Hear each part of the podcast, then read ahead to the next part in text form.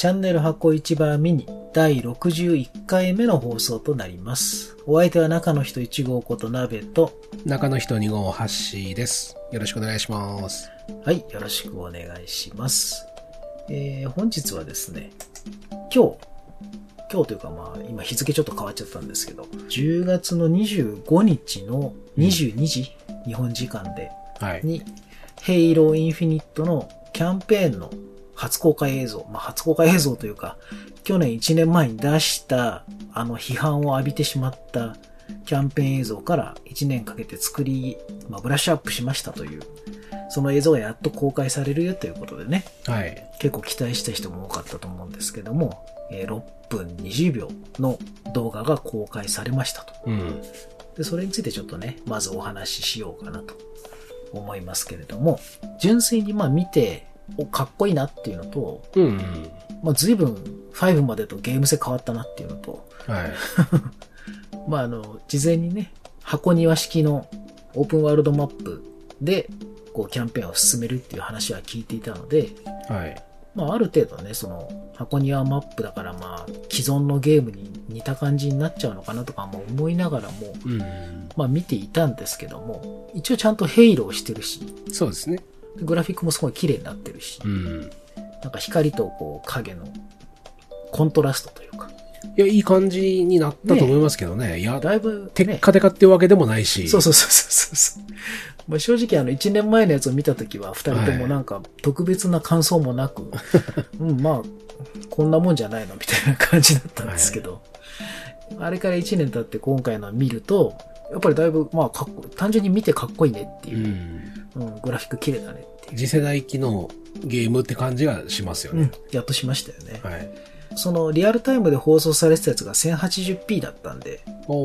あんまり綺麗じゃないって感じた人も多分いると思うんですけども、今の Xbox 公式にちゃんと 4K バージョン、4K の 60fps のバージョンが上がってるので、そっちでもう一回見直してもらえればだいぶ印象はまた変わるんじゃないかなってういう、ん。うん、気はしますね。まあ僕もリアルタイムで一応見てて、はい。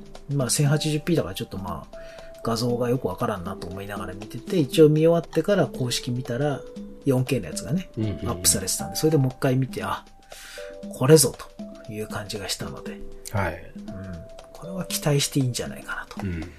ハッシーさんなんかは、あれですか、なんか気になったとことか？まあなんか、か、ちょっと、ファークライっぽいとか、うん。ジャストコーズっぽいとか。言われてるってさっき聞いたんですけど、はい。まあ確かに、拠点、ね、制圧みたいな、そんうんな感じはしますよね。そうですね。でもちゃんと、ヘイローっぽい感じがしてたんで、うん。まあ、これはこれでちょっと楽しみだなって気はしますね。そうですね。はうん。なかなか、あの、なんか拠点からこう、ビークルを呼び出したりだとかい。、うんうん。なんかできそうだし、うん。あと今回なんかその、スパルタンポイントとかなんだか、ポイントを使って、はい。多分スーツのアップグレードみたいうな。ん。まあ今までは全然なかった要素ですけど、そういうのは。はい。体力とかも増えるんですかね、シールドとか。どうなんですかね？シールド増やす。なんかスラスターとかってなんかちょっはい。とね、トレーラーのどっかにあったんです。ちょっと見てみましょうか。なんか普通のキャンペーン、ヘイローの今までのキャンペーンやってると、すぐ死ぬじゃないですか。あ、そうですね。シールド剥がれてからダそうそうそうそうメージ食らうと死にますね。はい。えでもオープンワールドで、まあ敵がまあどのぐらいいるのかはあれですけど、ええ四方から撃たれるようなゲームだとえうん。結構きついですよね、それだと。そうですね。今み、このトレーラーで見る限りだとアップグレードの画面には、うんうん。グラップルショット要はあの、あれですね。はいはい。ワイヤーのね。はいあれのアップグレード、あとシールドコアってあるから、これ多分シールドのなんか強さを変えたりとか、ーシールドの特性を変えたりするのかな。あと、スレッドセンサーだから、あれですね、周りのレーダーですね。はいはい。敵がどう見るかみたいな。あと、ドロップウォールは多分、バリアだと思うんですよ。はいはいはい。うんああ、そうですね。ドロップはある。うん。で、あと、スラスターって書いてあるから、多分ダッシュ能力的なものに強化したりとかなんか、それによるダメージが増えたりとかすることなのかな。うーん。なんかそういう要素がありそうなんですよね。はいはい。うん、このスパルタンコアってやつを使ってはい。強化できるっていう感じがするので、まあ今までみたいなその、とにかくひたすら突っ込んでこう、素早く敵を倒して、時には殴ってみたいな、あの、感じとはまたちょっと変わってくるかもしれないですね。うん、確かに。今回そのグラップルショットですか？ワイヤーの動きが結構ね、なんか、マルチプレイのあの、テストの時にも評判良かったし、うん。うん実際僕もちょっとやってみましたけど、はい。なんかすごい今までのヘイローとはまた違う動きだなっていう。うん。うん、なんか見ていてもすごくスムーズで、そうですね。いい感じはしましたね。そうそう、マルチはあれ一応なんか使用制限があったので、そうですね。うん。うん。だからそこもなかなか面白いし、うん。これはキャンペーンも期待していいんじゃないかなっていうはい。気がめちゃめちゃするんですけれどもね。これキャンペーンは 60fps なんですかねですかね。一応まあ、トレーラーが 4K60 で出してるんだから、出んのかななんて思ってたんですけど、どうなんだろまあう。ちゃんと見てないな。60うん、多分60は出るでしょうね。可変の、60、うん、可変かな。多分。多分60だと思う。120は多分うん、オープンワールド120はできついんじゃないきついですか。と思うから、まあ、やっぱり 4K60 って感じですね。あ 4K60 はい。であろうと。うん。はいはい。いや、全然いいじゃないですか。この画質でオープンワールドで 60fps で遊べるならば。うん。で、マルチプレイだと 120fps と。はいはいはい。マルチはね。あとはだからこのゲーム性になってこう飛んだり跳ねたり結構むちゃくちゃなこともできそうだし、うん。もうチーフのすげえが極まってる感じなんで、はい。あとはもうコープがね、そそうですね。のローンチの時に実装されないっていうのが決まっちゃってるので、そこがすごく残念なんですけども、うん。うんこの感じだと多分4人でやったら、まあヘイローっぽさはどうなのかわかんないけど、とにかく面白いは面白いだろうっていう気はすごくするんでね。うん。まあ、乗り物とかも結構、うん。うん。元々のワードホグとか、それもあるし、敵側のうん。バンシーでしたっけ？バンシー、はい。はい。あれとか乗ってはい。の、あれはもうな楽しそうですよね。オープンワールドで自由に乗れるのかな？どうなんだろう。どうなんですかね。敵のはまあその場で多分奪い取るか、まあね、はい設置してあるやつを奪い取るのかなって気がしますけど、味方のやつは多分呼び出したり、基地にあるやつを、スコーピオとかね、あの戦車とかもはい来てたし、あの辺も絶対コープでやったら楽しいでしょうから、いろいろできそうですよね。一人乗りのバギーもありそそううですね。だったし、うん。マングースだったかな。今、ハッシーさん結構やり直してるじゃないですか、ヘイロー。はい。うん。って言ってももう多分、インフィニット発売までには多分間に合わないですね。間に合わないで前すか？作は。はい。今、いえー2でしたっけ？はい。2 2の後半って感じですかね。後半。ああ なかなか間に合わないかな。はい。まだオリジナルのトリロジーの方ですもんね。そうです。うん。僕もだから一応今年の前半に、まあ初めてうん全部通してやって、ああ。はええもう一気にファンになったというか、い。それまで正直そこまで、まあ、Xbox で遊んでいてなんなんですけど、そこまでヘイローのファンだったとかうんっ。ていう感じではなかったんですけど、うん何回かこうチャレンジしては途中でやめちゃうみたいな、うん、感じだったんですけどね。なんか一気にこう火がついてやり直したら最後まで一気にいっちゃったんで。うん。一応僕はもう、キャンペーンですけど、全部やってはいるんで、ええまあ、インフィニット前に振り返りでちょっとやりたいなってはいはい。やってたんですけど、うん。確かに。僕も今ちょっと4と5だけやり直そうかなと思って。はいはいはい。うん。一応ね、この4、5、インフィニットがまあ6に当たるから、うんうん。この何でしたっけ？トリロジーの新しい本ね。うこれをちょっとやり直しとこうかなっていう感じなんですが、まあ、ツイッター見てても、皆さんかなりこう、高評価というか、ん。そうですね。うん、確かに好意的に途絶えてる方が多いので、これはもう、12月の、いつでしたっけ ?12 月10日でしたっけ？うん。?12 月8日だ。8だ。そうですね。12 9月日8からプレイ可能あ、利用日本だとはい。9日。はい。いやー、楽しみだなと思って。多分この頃はちょうどフォルツァホライズン5がみんなこうやってて、うん。そのままの勢いでヘイローに行くのかなっていう。で、またしばらくしたら、ヘイローのあのワードホグがはい。ホホルザに登場みたいな。そうですね。毎回そうですね。毎回来ますからね。そうですね。フォルザホライズン4でもイベントでね、うん。あの、ちょっと戦場を駆け抜けるみたいな感じのイメージのやつありましたから。うんうん。あれはあれで楽しかったし、多分今回もつくでしょはい。う。きっと。はい。まあそんなわけで、ヘイローインフィニットのね、皆さんのあの、期待値もかなり高いと思うので、それもまたコメントで教えていただければなと思います。はい。はい。で、後半はですね、えー、10月の12日でしたっけ？にリリースされたバックフォーブラッドのね、ちょっとお話でもしようかなと思うんですけども、はい。まあ、言わずと知れたゾンビシューターで皆さん今結構楽しんでやってらっしゃると思うんですけども、結構意見がこう二分されてるというか、うん。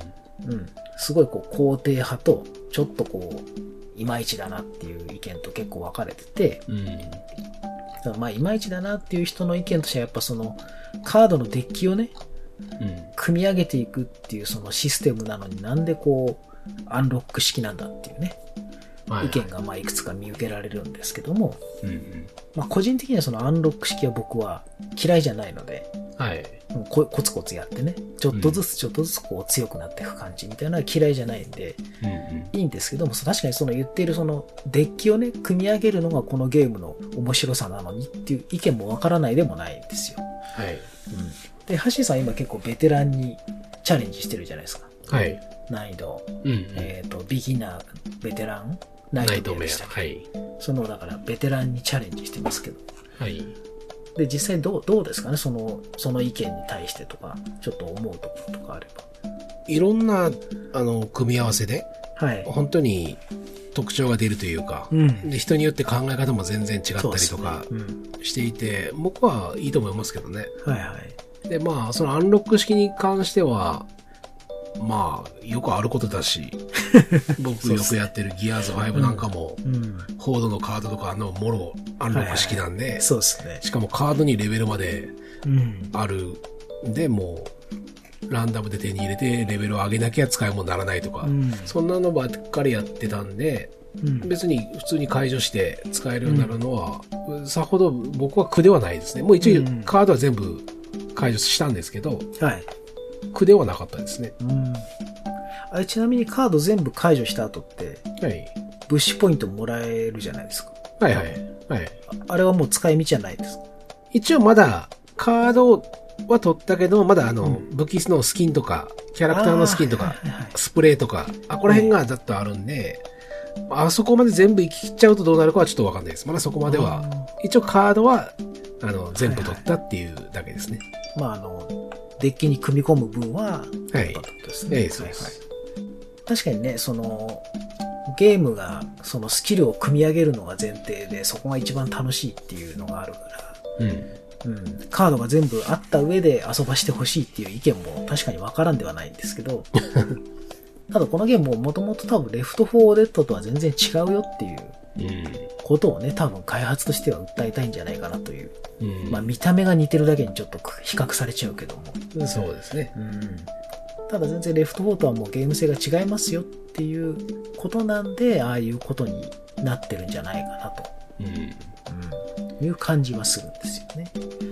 あとはもう本当に難易度がかなり高いじゃないですか。うん、そうですね。ビギビギナーって言ってても、かなり難しい部類に入ると思うんいでや、つってもまあ普通のゲームのちょっとハードぐらいのいい感じはしますもんね。そうですよね。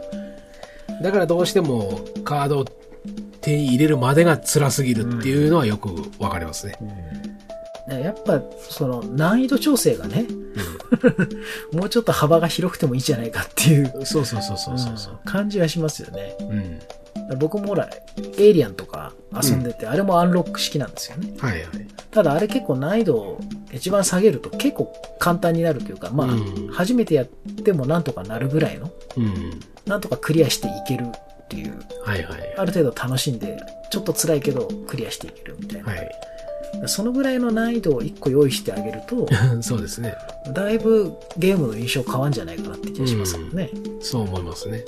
ね、だからノラでもソロでこう入って、ノラでなんとかクリアできたね、よかった、ポイントもらえた、じゃあこれでカードがもらえるっていうぐぐらいの感じでさーっと進めていけるのがあれば、うん。だいぶ印象は違う気がしますけどね。うん。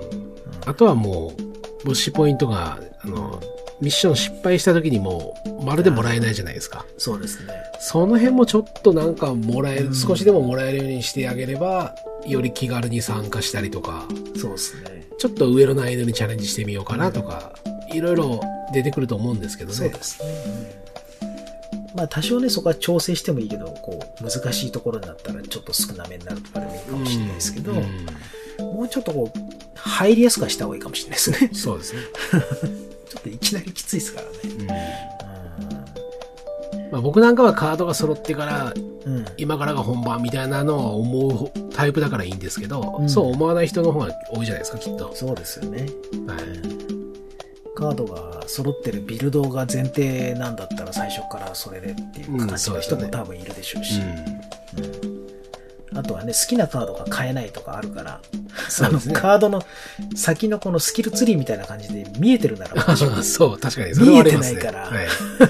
な、どうしていけばいいんだみたいな、ちょっとあるじゃないですか、やっぱり。まあ、攻略サイトね、今はたくさんあるから、見れば載ってはいますけど、うんまあ、それ見ずにやってる、まあ、僕なんかも見ずに、うん次はこれかな、これかな、なんて言いながら、そうですよねやっていくと、なんか欲しいの全然出なかったな、みたいなね。ありますからね。全然自分のこうやってるやつと違う近日ばっかり出るなとかね。うんそういうのもあるから、うんなかなか難しいですけど、なんかもう、もうちょっとこう、なんだろうな、フレンドリーな部分があってもいいかなっていう気はうん。うん。しますね。そうですね。あと、ビギナーとベテランの間にももう一個難易度欲しいし、うん。あれもだいぶ差がつくじゃないですか、難易度が。そうですね。まあなんなら、だから、ビギナーの下に一個、うんなんかあってもいいですよね。そうですね。だからビギナーの下にと、そのビギナーの上にもう一個うん。ぐらいあっても別にいいんじゃないかなって気がしますけどね。ベテランはこの間、ハッシーさんとかと一緒にやって、はい。かなりきつかったんでね。あ僕はスピード、はなんていうのかな、ビあのベテランのこうテンポも全然違うし、そうですねビギナーの時とは、あ。うん。うん最初は全然ついていけなくて。死にまくってて、後半ちょっと、ああ、だんだん分かってきたなみたいな感じだったんで、うんあれ野良でやったら結構心折れる人もやっぱ出てきちゃうだろうし、そうですよっていうね。だから、ナイトメアの上を作ろうとかなんて言ってる場合じゃないんですよ、まずは。そうですよね。公式のそのアップデートとしては、ナイトメアの上を作りますと。うんそういうことじゃない。まあ、将来的には当然、まあ、あってもいいとは思いますけど。今はそれじゃないですね。今はとりあえずユーザーが離れないように、もうちょっとこう、もうちょっとフレンドリーな部分を出してあげてもいいかなっていう気はしますね、確かにね。うん、まあでもまだまだ遊んでるフレンドさんが多いんで、はい。そんなに急激に減ったりしてないから、そうですね。まあこのゲームシステムは結構まあ評価されてるというか、まあ遊ぶ遊ぶ意欲があるっていう人が多い方なんだと思うんですけど、うん。長くこう気楽に遊べるような要素があってもいいかなというう気はちょっとするかなっていう。ん。そうですね。僕なんか結構もうビギナーをクリアして、ある程度満足しちゃった部分があるので はいはい。うんまだカード11ページ目ぐらいかな。お多分あれ、まだあと5ページぐらいありますよね。そうですね。確か16だったと思う。ですよねはい。まだ欲しいカードはあるんだけれども、まあある程度満足しちゃったんで、うん。うん、たまにまあフレンドさんと一緒に遊ぶぐらいでいいかなぐらいにはなってる。あまあそういう人もいるでしょうし、うん。全部解除してビルドを考えて、最高難易度まで行くぞってやってるフレンドさんもいるし、えまあそういったいろんな楽しみ方ができるゲームなだけに、ちょっともったいないかなってえいう 気もしましたけどね。まあ、橋井さんなんかぜひともね、ナイトメアまでうん。そうですね。とりあえずベテランをクリアして、いや、ちょっと、今日ちょっとやったんですよ、ナイトメア。はいはいはい。おお、やったんですか？はい。1の1とかですか？1の1から。はい。やっぱり、ダメージすごいし、ええやっぱ難しいですね。ああ。もうい、っていうか、あの、大敗カードうん。あの、プレイヤー側が不利になる要素の、はいはいはいあれがもう最初から結構きついんで、ああれはなかなかのもんですね、やっぱり。あ、そうです。難しいって言われるだけはうんありますね。じゃあよっぽどこう、まあカードは全部揃った状態の上で、う組み合わせを考えて、ん。そうですね。最初の2枚をどれにするのかとか。そうそうそうそう。そういう話ですよねうんうんはいカードがね、こうだんだんついていくから。そうです。だからさ最初が辛いんですよ。そうですよね。本最初辛いですよね。最初の2つ3つぐらいまではもう本当に辛いですよそうですよね。ね。大体5枚ぐらいついてきて、こう、ね、アクトの中盤ぐらいまでいくと、だいぶ、こう、わかりやすくなってくるんですそうですよね。うんそれもな、ちょっとこう、最初もうちょい、もう1枚ぐらいつけさせてくれてもなとか、ちょっと思っちゃいますけどね。うんそれとかね、敵の出方をちょっと考えるとか、なんかやったらやっぱり、あの変異体がたくさん連続で出てきたりとか、まあその辺はなんかバグとかもあるとかないとかいう話もあるし、はい。なんか、ちょっとアップデート、次のアップデートはい。がどうなるのかちょっと見たいなと思いますね。個人的にはなんかこう、敵の出方はランダムすぎるというか、はい。ちょっと容赦なさすぎる気はするんですよね。まあそうですね。ひどい時なんかは本当に、っていうか拘束される敵。がやたらいるんで、連続で拘束されて、やっと助けてもらったらまたこっち側から拘束されてみたいな、そうもうどうしたらいいのっていうことになることもあるんで、確かにね。そこの辺はちょっと考えろよ。ディレうんこれゲームディレクターでしたっけ？言い方。そうですね。ね AI ダイレクト、ディレクター？AI ディレクターはレフト方の言い方だレフトから、レットか。はい今回はゲームディレクターですか？ね。ゲームディレクターシステムって今回のディレクターさん、ちょっと今日ね、あの、メリハリがちょっとね、もうちょい、もうちょい緩急つけてほしいですけど、ちょっとこうね、落ち着く時間をもうちょい欲しい感じはしますけどね。まあ、あの、ベータの時よりかはいいですけど、まあまあまあまあ。もうちょいね。そうですね。もう気持ちね。もう気持ち、せめてビギナーとか、ベテランの前半ぐらいはもう気持ち、抑えてもらったらいいかな、うん。気がします。徐々に後半に盛り上げる感じで、うんまあ、一つが長いんでね、アクトとかも。そうですね。